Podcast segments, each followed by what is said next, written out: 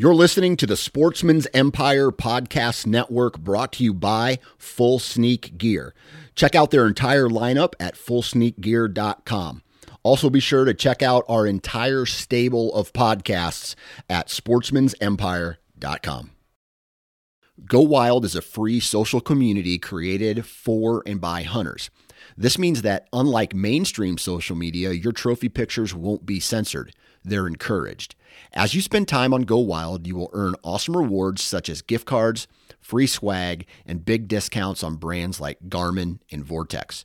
You will even earn $10 just for signing up. Visit downloadgowild.com and sign up today.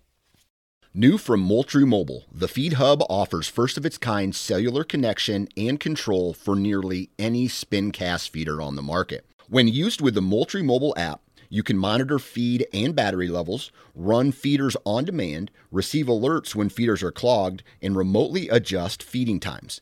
The Feed Hub is ideal for anyone who maintains feeders. Remove the guesswork and save time by planning feeder maintenance before you drive to your hunting property. For more information, visit moultriemobile.com. Before history is written, it's played. Before it's frozen in time, it's fought one shift at a time. Before it's etched in silver, it's carved in ice. What happens next will last forever. The Stanley Cup Final on ABC and ESPN Plus begins Saturday.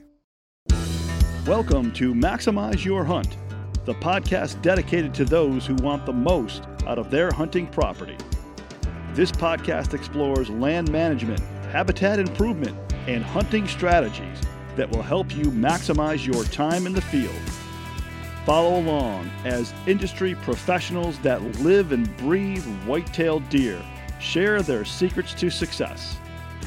And now, the founder of Whitetail Landscapes, your host, Jon Teater. Hi, I'm Jon Teater, Whitetail Landscapes. This is Maximize Your Hunt. Welcome back, everybody. Hopefully, everyone's doing well. I am home, and I'm happy to be home. I was on the road this uh, this past week a few times. I worked Saturday and it was hot. It was only 82 degrees in the woods, and uh, people were like, "Well, you're in the woods." I said, "Well, not really, because it was all dead ash." And so I was basically in a shrubland area uh, with dead trees, which is also dangerous. And it was funny, you know, I'm looking across the landscape and I'm thinking about a few things. One, I'm thinking about the volume of grapevine in the area and the advantage it's gotten now from all the dead ash and you could see every single ash tree that's been dead over the past three to four years. They've got this vine twirling up the top, and basically almost looks like a live tree because the volume of uh, grape that's in that tree, and they're obviously producing fruit at this time of year. In addition to that, I also noticed the trees that were alive didn't have the same volume of grape on it. So it's interesting to think about plant life, and part of thinking about plant life is how it survives. You know, there's adaptive behaviors in plants, whether produces phenols or toxins, what have you, or it takes advantage of the plant life that maybe, you know, it could it could take over. And one of the strategies, and, and I use this on my own property, I try to get rid of invasive plants the best I can, but sometimes I just can't either time or herbicide or whatever the case may be. But one of the strategies is using native plants to fight non native plants.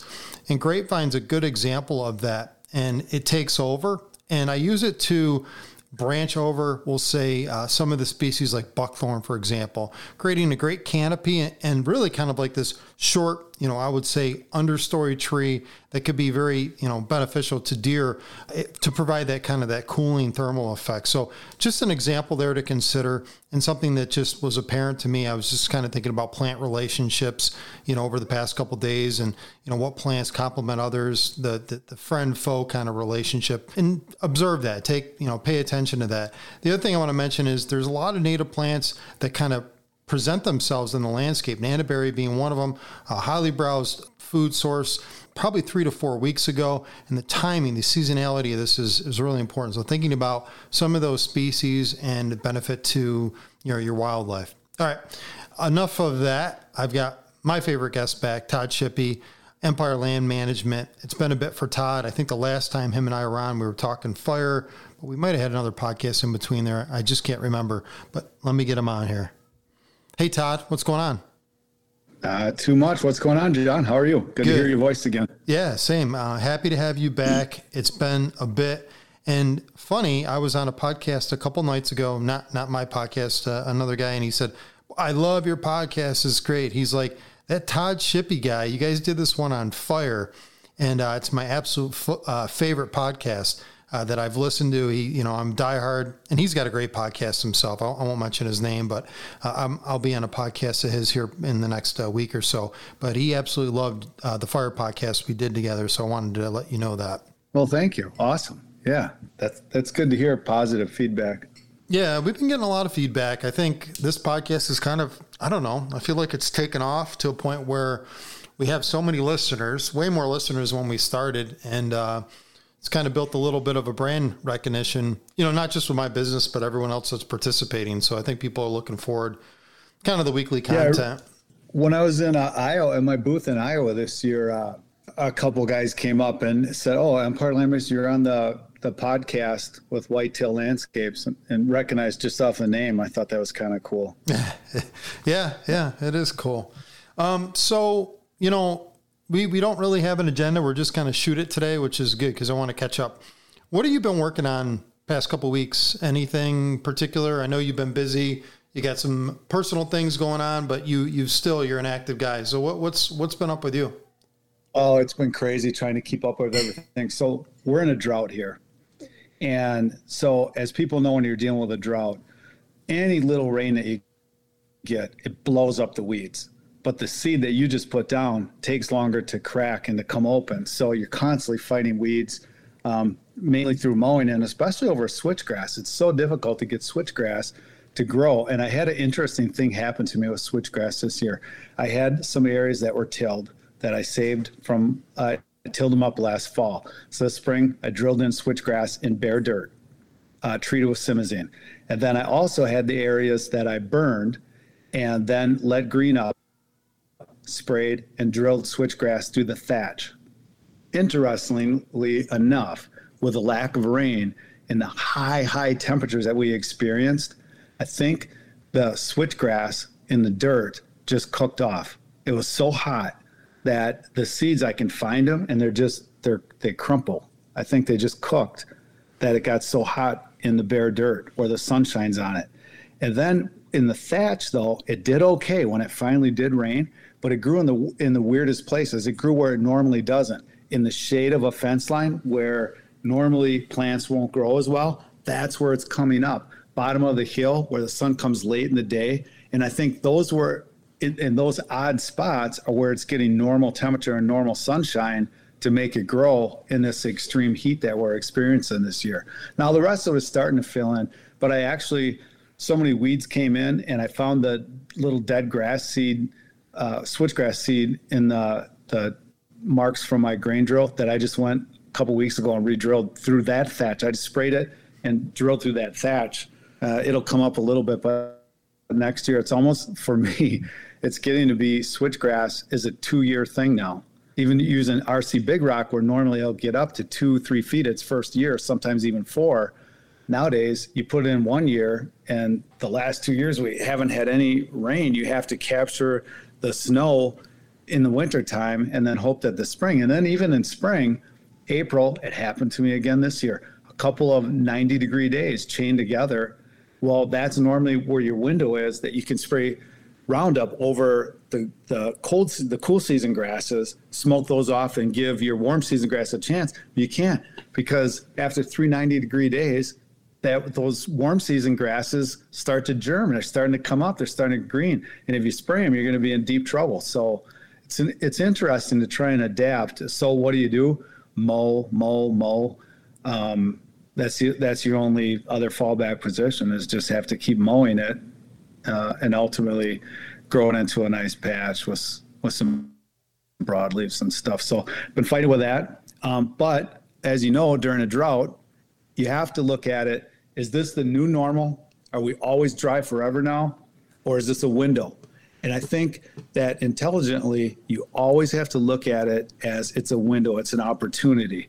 So then um, you get out in your marshes, and that's where I make trails, lay geogrid down for paths to get to places that you normally can't, make buck beds out in the swamps. You can get equipment out in there uh, to make buck beds. There's uh, two jobs that I have where it was like this maybe 10 years ago, and they put redneck blinds way back in the swamp, and then it, it flooded. You couldn't get anywhere near them, and, and they had them in the wrong spot. So we got to bring them back out to the periphery. Now, these are people that were of the mindset from come first time property owners coming off a long history of hunting public land. And as you know, in public land, the deeper in you can get beyond where all the people are, you're going to land on deer, whoever goes the furthest. But when you have your private land and you set it up right, you don't need stands all the way into the middle. You want to stay back on the periphery and make your edges and and uh,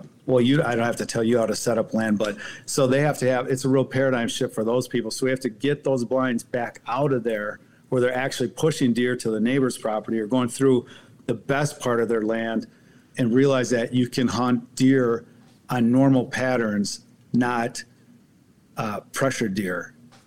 And it takes a while to teach them that. Yeah, no, all good points and lots of good data there. I want to back you up on a couple things First thing, um, and you mentioned the switchgrass. You're using RC Big Rock. Um, I'm just going to comment. I had a client apply a bunch of that this year. I think we did. Uh, I want to say seven, eight acres, and I know the client do five acres of it.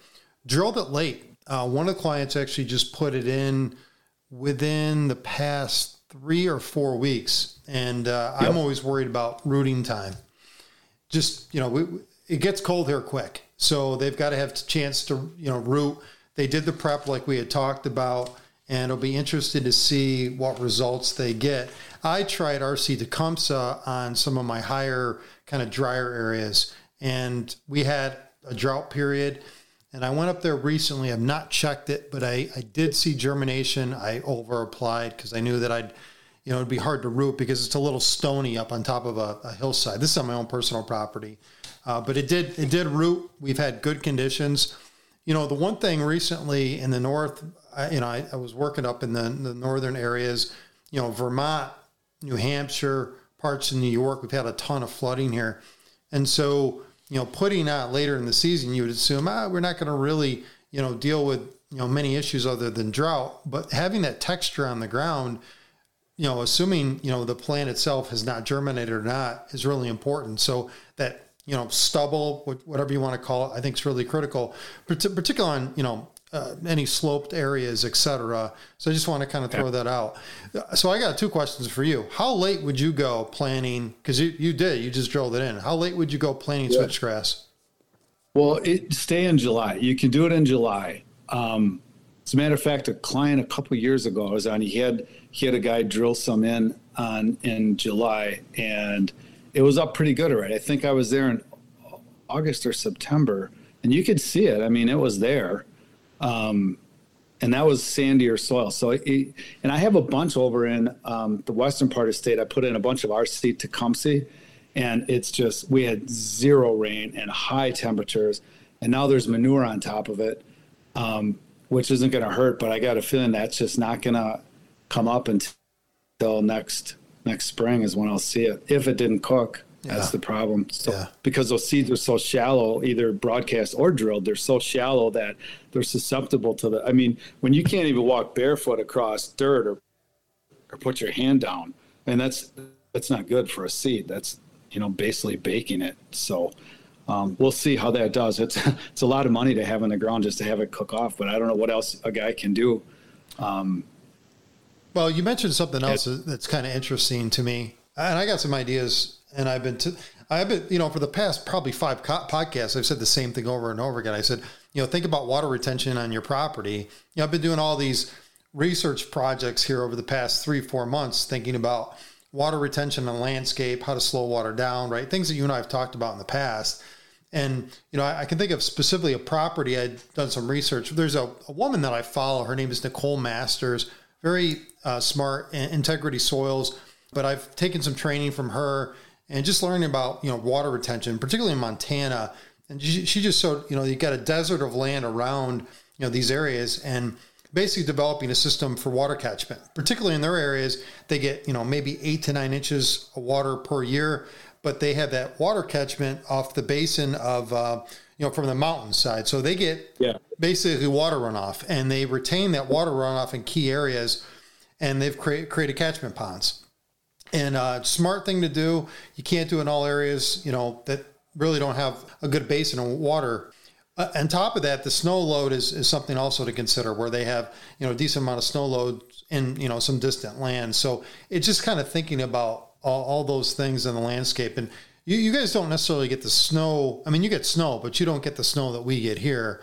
So, you know, it's, you know, we'll get 100 inches a year. So, you know, it's it's it's a lot of snow. So I want to. I, I had a question for you because you brought up something that, that I'm not familiar with, or at least I, I haven't thought this through. Is you brought up geofabric, and I know what geofabric is. If anybody doesn't know, they these are for roadsides a lot of times. Actually, I'm working on mulching my yard, and I I, I put that down before I put my stone mulch down. But the geofabric, what are you using it for? You said trails or beds? or, okay, so yeah, so GeoFabric is different than GeoGrid. Okay. Um, you can Google, you can Google it. It's uh, DOT approved.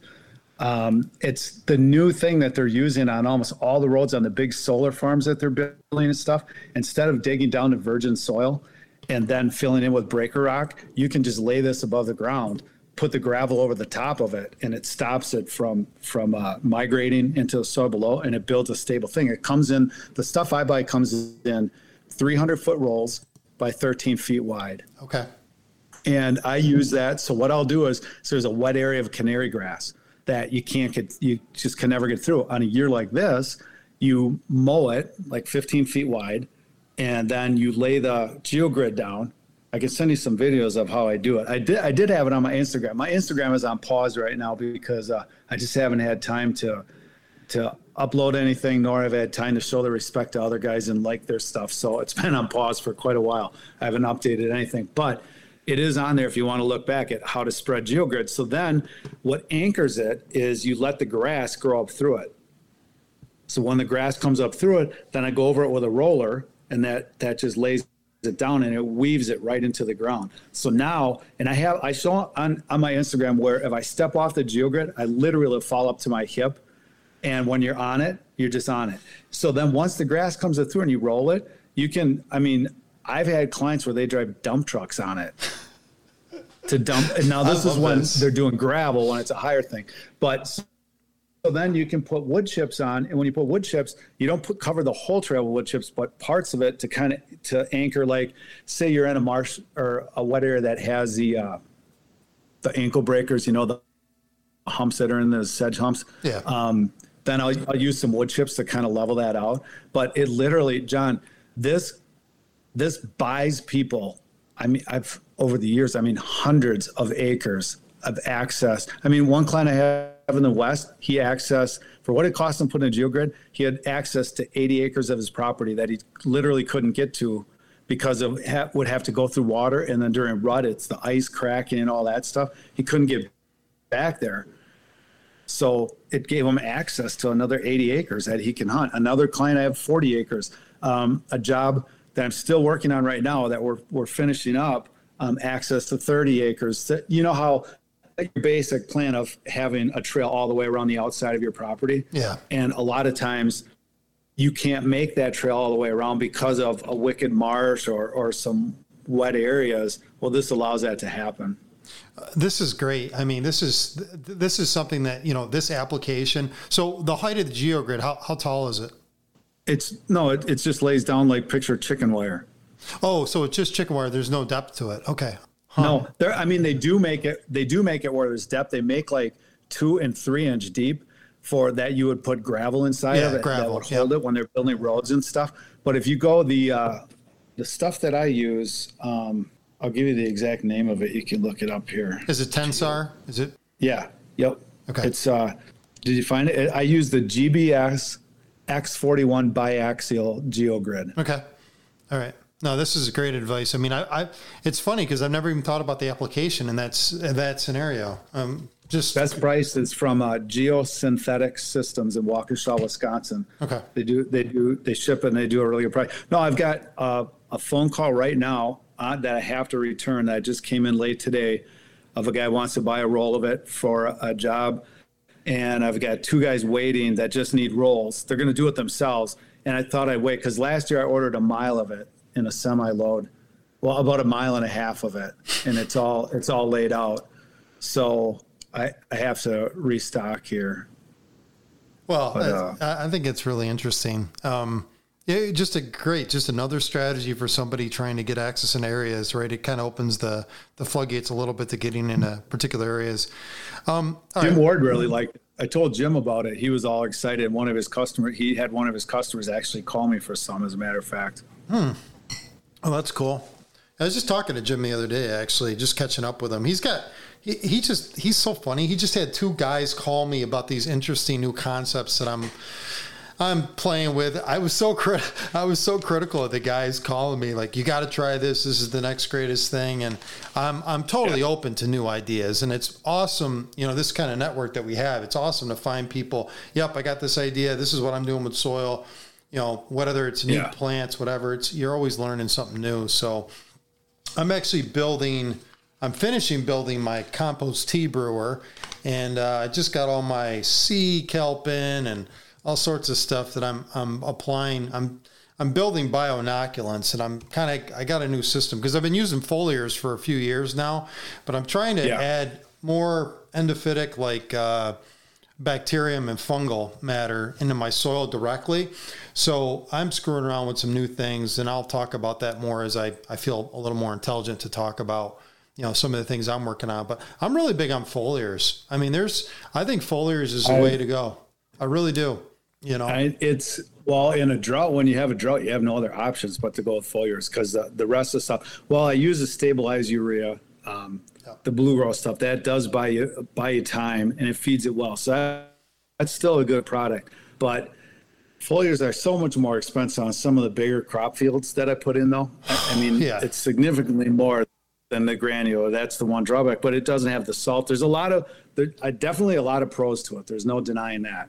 Cost would be one of the cons. Yeah, co- cost is definitely one of the cons, and it's also application too. How are you going to apply it right in a growing crop? So you got to think through the process of that. Um, I think that's Right. some sometimes, and people aren't going to get out there with a backpack spray and play, apply foliars. Although you know, apple and fruit trees, you know, though, whatever you're planting, crab apple, pears, that's a good option for you all. Yeah. Something high in copper, boron, those type of things. And small kill plots if you want to, small kill plots if you want to sweeten them up. I mean, a four gallon backpack spray you can spray a quarter of an acre with. So No, no. So have you? I mean, I, I've done the backpack sprayer thing, but have you? Um, you know, for my clients, you know, we're, we're I'm giving them concoctions now in their food plot regimes. You know, based on their soil types, and like, so I'll get their I'll get their uh, their soil back from Logan Labs, and I'll look at it, and I'll give them recommendations on what to amend, how you know how I would go about it. I got long term and short term options for them, and then we plot we get i like to get on foliar routine and i'm starting to get people like recognizing oh this is good. Because once you fix once you fix like i work so my property is long-term property. So i started with the geology. I went back and put you know long-term non-soluble nutrients in there added rock dust all sorts of stuff right to build my base. And then i, I got my plant cycle going so my sequencing. And then kind of once that's set you know it just kind of takes over you don't really need to do too much to it and then the foliars is kind of the complementary piece of it where you know where you're weak. So you could take plant sap analysis, tissue analysis, whatever you want to call it. I have a little simple thing called the refractometer. It's a Brix analysis. I look at it, I squeeze my kids and I go out there. It's a science project for my kids. And I look at the sucrose levels and I can tell some deficiencies in plants just looking at them. So I've gotten a little smarter on plants over the years, but kind of the sprays, it's just knowing what you're deficient in your localized area. And a lot of it's the micros. I'm just, just applying micros. So, you know, it's, it's, it's pretty basic. Um, I think, I think the plan is with the compost teas that I'm, you know, applying, it's, it's basically, for 250 gallons thereabouts my expenses right around i want to say right around $70 a treatment so three treatments a year is mm, $210 i'm going to cut back because i'm going to do some stuff a little more natural so uh, you could just really use uh, you know compost in those areas. Cow manure would be probably yep. your best option. And if you don't want to disturb the soil, instead of just putting cow manure out there, this is a way to apply cow manure, and you can apply it over and over again. And that's cheap. Just go to your local. You needed something to aerate it, so you just got to buy an aerator. They're about 80, 90 bucks, uh, depending on the size. You know, I think I think I paid. I built an aerating unit. That cost me like thirty dollars, and basically just pump air to it. I got tea bags. You can go buy uh, bags. Um, I bought them from a, a, company who builds them, but you can just buy it like strainer bags. Throw some compost in a bin, and then let the air kind of run through it, and basically just have a a let off valve, and you just spill it out on the ground, and you can just kind of run back and forth, or you can put it in a sprayer, spray it on your crops. I mean, that's really. You want to talk about cheap way to apply compost? That's the cheapest way to do it. Um, yeah, that's a nice nice system. Again, um, to to bring it up to scale on some of the bigger things would be a, be the issue to spray it on, on, at scale. But for kill plots and for small and on your own property, and my buddy's doing it right now in his garden. His garden looks phenomenal. He adds chicken manure as well. He's got oh, chickens. Yeah. In it, so it's uh. Yeah, my, my I just add. Nice I add. I can tell when I what I'm adding. I'm adding humic acid, hydro, hydrolyzed fish, and sea kelp and manure from the local farm. That that's basically my my mixture. I got a couple other little things in there, but that's that's pretty much my mixture. And like I said, I think I'm at seventy bucks. Oh, molasses. I had uh, some molasses, oh, and you can get molasses for cheap. Actually, you could just do molasses and compost. I'd probably recommend that. That's a good option for yeah. people. Yeah, because the molasses will uh, putrefy. Yeah, putrefy gives us it gives an opportunity for the microbes to have kind of a, a source. It's kind of sugar. It it does really well. I, I, guess it's a it's a it's a it's a food source. Look at it that way. Um, Please so, tell me you're not you're not distilling it and getting your deer drunk. Is that what you're doing, Jon? Well, Let's there, just be honest. There, there, there is an option for that, by the way. You can you you can. So you no know, wonder you get those big bucks every year. They're tipsy. Yeah. So I mean, you know, I don't know. We, we haven't talked about it on this podcast, but you know, getting your deer. I, you know what I saw the other day? It really just was just baffling to me. I saw a guy, and I don't, I, I just couldn't believe this. He's got, and I don't even want to comment on where I saw this, whatever. But he has a, a, a farm, and he's taken out all his grapes on the farm, and yeah. and they've been in place for years and years. And I understand they want to put a food plot in. There's, you know, you know, there's opportunity to have more, you know, biomass. I, I, I get that.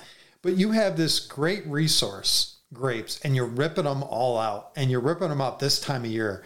And yeah. all you got to do is retrellis them, build a different trellis style, you know, shack them up higher. It's great screening. All you got to do is little agroforestry, put some clover, alfalfa down the alleyways, and you can have the same system and you have a fruit integrated into it. I don't know what type yeah. of grapes were in there, but I just saw that and it just made me literally sick the time it takes to grow grapes like that is yeah. Oh, especially like a late season grape. And one of my buddy owns a winery, and him and I were listening to a podcast, and uh, yeah, they're talking about integrating goats into vineyards, and really interesting. Uh, some of the studies they're they're doing with, with that type of stuff, and how they prune the, the, the grapes, and you know, it's pretty pretty interesting. So I don't know, off topic stuff, but some things just baffle me with people. Like it's just a simple opportunity yeah. that you're just literally. I, I would recommend if anybody wants a late season grape on their property, oh, that's an awesome option. Uh, they'll stay oh, on the vine. Like it, I've had them on the vine into December. You know, that's a little extreme, yeah. but November, yeah, sure, absolutely. Yeah, I like the wild grapevine a lot. That's why I like the dead snags that you were talking about earlier. The birds perch in them, droppings, the seeds are in their droppings daylight. I mean, it's a microcosm what you try to do by daylighting in woods, right? Yeah. The dead ashes get some daylight. It's a perch for birds. The droppings contain the grape seeds. Sunlight hits those. They come up the trees really well, you know. And, and deer like eating grape leaves and, and the vines and stuff and good mock grapes. Yeah, I mean, my my my. I think one of my most uh, preferential food sources at some point in time is wild grape and uh, choke cherry. I think they hammer yeah. those, and so you know it's it's it's one of those most unconsidered plants on the landscape at this point, at least on a lot of properties. Wild turkeys really like it too. The wild turkeys really go after grape, especially the wild grapes that when they'll hold, you know, they don't fall off like a normal grape and yeah. then they freeze and they're great late season emergency food for turkeys. I've seen them go crazy over grapes um, when they find them late in the year, like in the winter time. So hey, what do you say we talk about uh, the incident I had with the food plot? Yeah, yeah. Let's let's farmer. get yeah let's I get into people that. will find this interesting. Yep, absolutely. Go ahead. So a client of mine has uh, ag field, butts up to a woods. We leased part of the ag field to a farmer. Um, I staked it off with. Uh, I took the farmer there, showed it to him. Nice guy. He completely understood. Staked it off, flagged it off. He took the co-op, the agronomist from the co-op out, showed him where it was. We also had it on onX, showed on the map. I go out there to to uh, look after they put and they're putting beans. They're putting soybeans in their um, portion of the field. So the part that's blocked off for me, I'm going to put a variety of stuff in sorghum screen, um, clover up close, and I'm going to have some strips of, of a variety of different stuff. So I see all the weeds where I'm going to plant are dead. And I knew right away we've got a problem. They sprayed, the, the guy blew it. He sprayed his chemicals on. So get a hold of the co op, and this is what they send me that was applied. Now, when guys are putting in food plots and we plant beans or we put corn or sorghum, and you drive by the farmers' plots where there's not a weed in the field, the soybeans are tall and green and look beautiful. Corn is almost blue, it's so green from the nitrogen. We have to keep in mind that those guys are side dressing when they're planting, they're side dressing nitrogen right down, um, or a starter fertilizer by the beans, no nitrogen for them. And then they're spraying. And here's what the co-op sent me. So what happened is this when I've got the in front of me, I've got the data sheet from it. It was sprayed at nine o'clock at night by a guy with a pickup sprayer, which tells you that was a temporary employee or employee that works a full time job. And just like everywhere else, it's hard to find people to work right now. They got they got uh, this guy in a pickup sprayer at nine at night, sprayed off where he shouldn't have. And this is what goes on with just one acre of beans. Roundup Power Max 3 herbicide, 30 ounces per acre. Boundary, which is a cocktail of chemicals. Boundary 65 EC, 1.6 pints per acre. Sulfentrazone, 4 liters. Shredder, which is a cocktail of other chemicals uh, with 2,4-D in it at 0.66 points per acre. Class Act Flex, Compadre, and then the water. That's on one. So you wonder why their fields are so clean, and that's just that's just the first application. You know, there's additional applications later on. So it put me in a pinch because there was no way I was going to get anything to grow in there but soybeans. Additionally, it would be off-label if I planted in there. The, all those are are labeled for for soybeans only. So long conversation with the co-op about it and and that place just isn't going to be able to be planted this year. Um, I, what I'll do is I'll put in late beans uh, so that when those beans are turning brown, you know, my beans will be green and coming up. They'll get hammered hard right away, but it, will still be some shot opportunities for client. Well, you, you won't be able to put your screen in, obviously, at that point, right? Because that was one of the things you were talking no, about. No, no, no. Screen's not going in this year, yeah. well, and uh, I'm switching my screens uh, to. Uh, I'm really uh, getting into Miscanthus, and oh, I'm using it for other stuff. And I'll tell you why. I love Miscanthus. You know, it, you you do? I do, I do, and I I have to. So so many people that listen to this are like, I love that you're the mo- you're natural. You talked about this and that, and I, I have been, but I I love it. I, I absolutely love it. Yeah, I do too, and I'll tell you why. So there's a couple things I noticed about it. It gets as thick as pine trees, as conifers. Um, but where a conifer gets to that perfect 12, you know, 8 to 12, 15 foot height, and then there's a window of time that they're ideal, then the lower branches start to go, plus they get too tall and they start to shade out on the downside. Where Miscanthus gets to 12 to 15 feet and stops right there. You have a perfect block, a perfect screen, and you can use it in a group for bedding, like integrate it into your switchgrass to give more structure into your switchgrass. You you can't beat this stuff. I'm I'm really getting more excited. The more I use it, the more I like it, and the more places I find that you can put it into.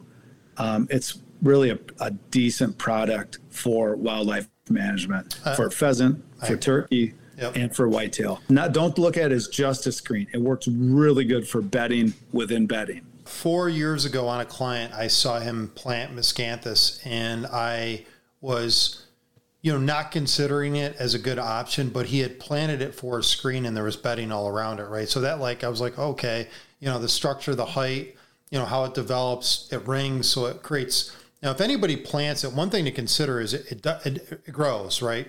Um, it, it basically creates a ring and it expands and then over time, you'll get this like large six, seven foot ring, basically the plant as it continues to kind of outgrow itself. So the spacing is critical in those scenarios. So think about spacing. The other thing I wanted to kind of mention with miscanthus is the fact that it handles snow load unbelievable, Todd. And um, yes, yeah. it's the only thing standing there when the deep snows come. That I'm glad you brought that point up. This is one of the points that I wanted to bring up. It stands there in the snow. Yeah, absolutely. And uh, the other thing I wanted to mention was I it doesn't grow in zone four. That so you folks in Canada, you know, kind of the northern territories of the U.S., you're gonna you're gonna struggle to to get it to grow. I think it goes down to zone five. Now, maybe with climate shift, you guys will be good in a couple years, but right, right now, I think you're in trouble trying to apply it. But you know, if it, if you if you've done it and it works, great. They use it around my area for biomass production. Uh, they uh, they, yep. they've, they've got farms all over the place where, where they do that. They do the same thing with willows around here. Uh, way better than willows. Uh, the structure, the density. I use oh. willows for years. It's willows is a, as a complementary, a woody structure complementary. What I like about those two things is you think about the density of the plants. You're building a living fence. The reason I like willows, it's a living fence that deer can't get through if you if you make it tight enough. Miscanthus grass, they will go through it. I've seen them go through it time and time again. I've, I've tried to use it as a blockade. It, they will go through it. So yeah. you, if you staggered it though, and I, I, I don't typically stagger it, but if you staggered enough and there were three rows of it, they might not go through it. I, am not 100% sure of that. I don't know if you've got an experience with using it as kind of a wall. No, I haven't tried that. Um, uh, and if I was going to do that, I'd just run snow fence in between two rows or, yeah. or three you know, accomplish same.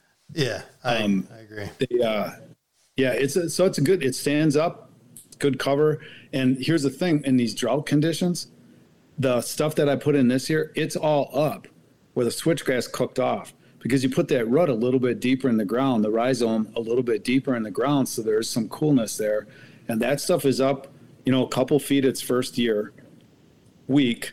Um, but by next year, I know it'll be it'll be really nice where the switchgrass is going to, because of the drought, is just going to be coming in next year.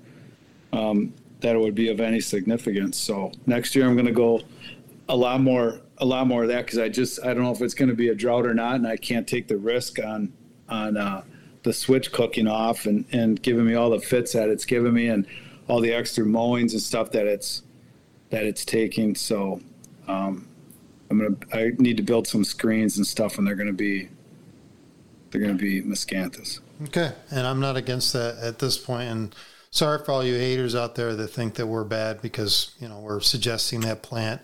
That's the reality of it at this point. And you know there are many yeah. options for it across the. You know a lot of these, and we talked about the RC Big Rock. I mean that's that's modified.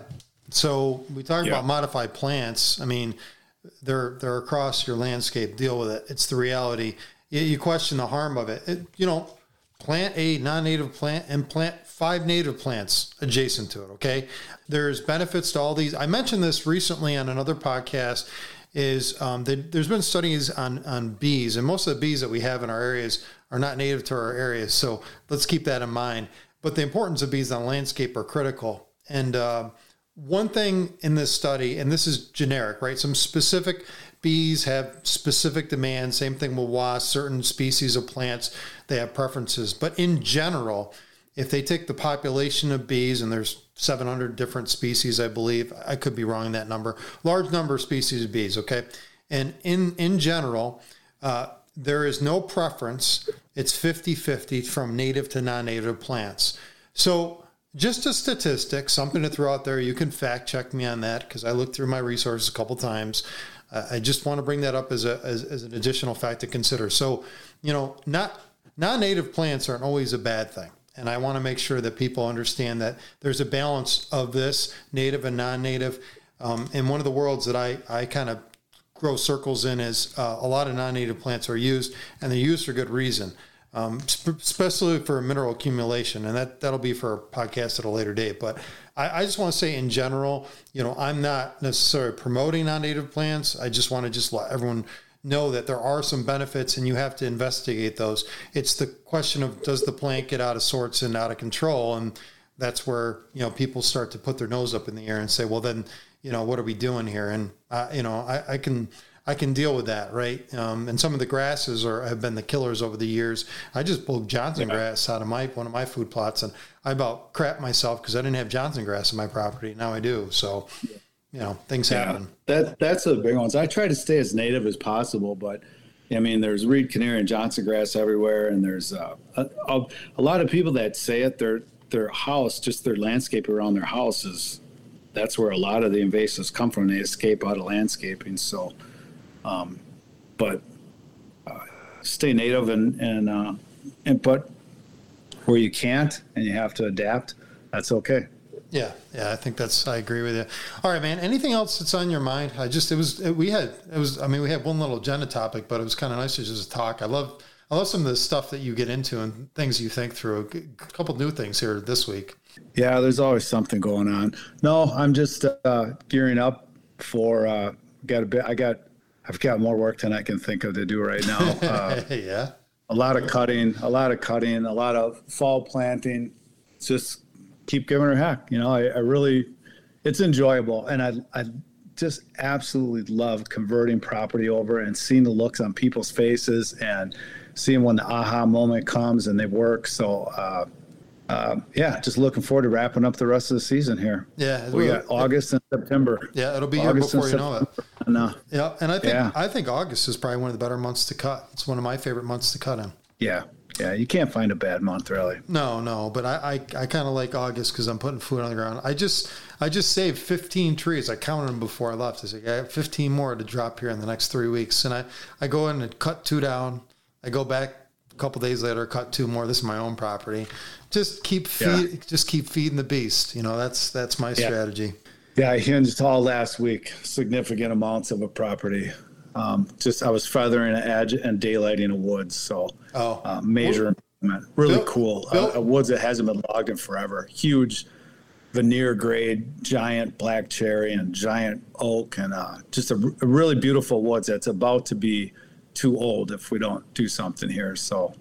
Well, I'm telling you, I'm not cutting a single black cherry. I mean, the markets are down big time. No. I am not cutting. I'm not cutting any black cherry. That is one of my favorite. No, I don't. Yeah. Go ahead. What are you going to say? I want to hear. No, I'm with you. I, I never cut a black tree. Those are high value wildlife trees. High, high, high, high, high. There's like, everyone's like, well, what do you choose? I said, well, oaks. Yeah, I love oaks. I said, but the cherry family of trees, that's where I'm at. And that's, I've been that way for, for eons. And everyone's like, what? Nobody's talking about that in the wildlife world. I'm like, well, then you don't pay attention to what the deer consume. Yeah. Deer will consume a black cherry sapling dollars over donuts over an oak sapling in my particular area, and I, have seen it on multiple properties. And so it's I don't know, you know, maybe maybe I'm just maybe I'm lying to myself. Maybe that isn't true, but it sure seems like it when I observe. Well, the cherries are so highly attractive; they don't even around here. You rarely see one that makes it to maturity. A, a cher- the cherry itself, the fruit. Yeah. So wait, let me ask you another question real quick, Todd. Um, what about people? And this is something that, that I'm going to work on here over the next couple weeks. Um, I'm working on a couple new things, new concept for food plots, and um, but this is in adjacent to food plots. So uh, I create these brown matter areas. So I'm taking leaf litter and materials and I'm building these kind of brown matter areas. I'm, I'm, basically building compost adjacent to my food plots and I'm releasing them out in the winter months. And it just adds a little more material. But one thing, a part of that was because I got all this fencing, I'm doing these exclusion areas. And I talked to this guy, uh, I'm trying to think of his name. I want to have him on the podcast. I won't mention his name at this point. I, I know his name right now, but um, he's building these kind of little native areas across his property. He's an ex forester, super smart guy, and basically just taking native seeds and throw them in these little banks, and uh, you know, just kind of he's kind of concealing them off with these kind of you know big fenced in areas. When I say big, it's like 20, uh, 20 yards by 20 yards, so they're pretty big. And um, he's just creating Yep. these exclusion cages. And I just feel like if you're trying to promote plants and pockets, and you can do four or five of those per acre, oh my gosh! I mean, you know, talking Yeah. about opportunities to create kind of diverse environments in your landscape. What a great concept, you know? Oh, totally agree. Yep. Relatively simple. I bought uh, an acre worth of tree seed, tr- shrub seeds this year, not tree, just shrub seeds. And the, you know, it's a drought, so they're still sitting on the shelf. I think I'm going to fall plant them, but the deer, you know, when they come up, the deer just go into the attack mode, and then you've got squirrels, rabbits, everything, you know, that are, are after the seeds. So I'm definitely when I lay those out, they'll definitely be exclusion cages, very similar to that, just to get them up a little bit, and then it it'll take off. Yeah, I think it's a three year rotation cycle. It's the same way that I cut timber. That's how I cut timber. That's the exact same principle as how I cut timber. One of the things I want to mention is, and I'm, I'm just, we're just talking, but one of the things I want to mention is some of the strategies that are mainstream that are out there that you're watching on YouTube, and they're like, put a bedding in, in an area here. And the guy is recommending it. I don't know what he's, what his experience been with cutting, but the decision making in the cutting, we've talked about building walls of cover and segregation and compartmentalizing there, but within those areas, it's thinking how you manage, you know, that kind of timber. And you could have an economic kind of perspective. You could have a wildlife perspective. We talked about a couple species here. You, you could just have a diverse, you know, I like diversity, so I want a lot of variety. And those are kind of like the three major kind of, uh, I guess I'll, I'll say dogmas of thinking through kind of woodlot design and layout and wildlife benefit. And it's it's really kind of critical thinking about those concepts. And I guess I'll introduce some of those concepts maybe over the next couple of years of you know how I do stuff and what works and what I what I've seen fail, I guess. And you know, I, I can't say a lot of consultants and, and Todd, I know you and I are pretty sharp guys at, at times. We think through these things, but I think it's really diagnosing down to the foot level. And I think that's the difference between guys that really know what they're doing. They're looking at their properties, you know, down and, and it- it's scalable, you know, maybe too big, but you're, I'm looking at my property d- down to increments of a foot rather than, you know, acres, you know, and, and I have a smaller property. If I had 200 acres, I'd, I'd probably be at the acre level, but you know, uh, I think everybody's different. But if you get to the foot level, I think you're doing something a little bit different. If that makes sense. Yeah, yeah, I, t- I totally agree. Yeah. Totally agree. All right, man. Anything else? Sorry, I just, I Nope, just, just we're good. To, I'll right. save some save some stuff for next time. Yeah, yeah. We don't want to give all our secrets away. All right, man. I uh, appreciate the time with you, and I know you're doing well. That's important to me, and I can't wait to get back on this. We'll have you on probably again in the next month or so, just before hunting season. Sounds good. All right. Talk Great to you hearing later. from you again. You Take too. care. See Thank ya. you. Maximize Your Hunt is a production of Whitetail Landscapes. For more information on how Jon Teater and his team of experts can help you maximize your hunt, check out whitetaillandscapes.com.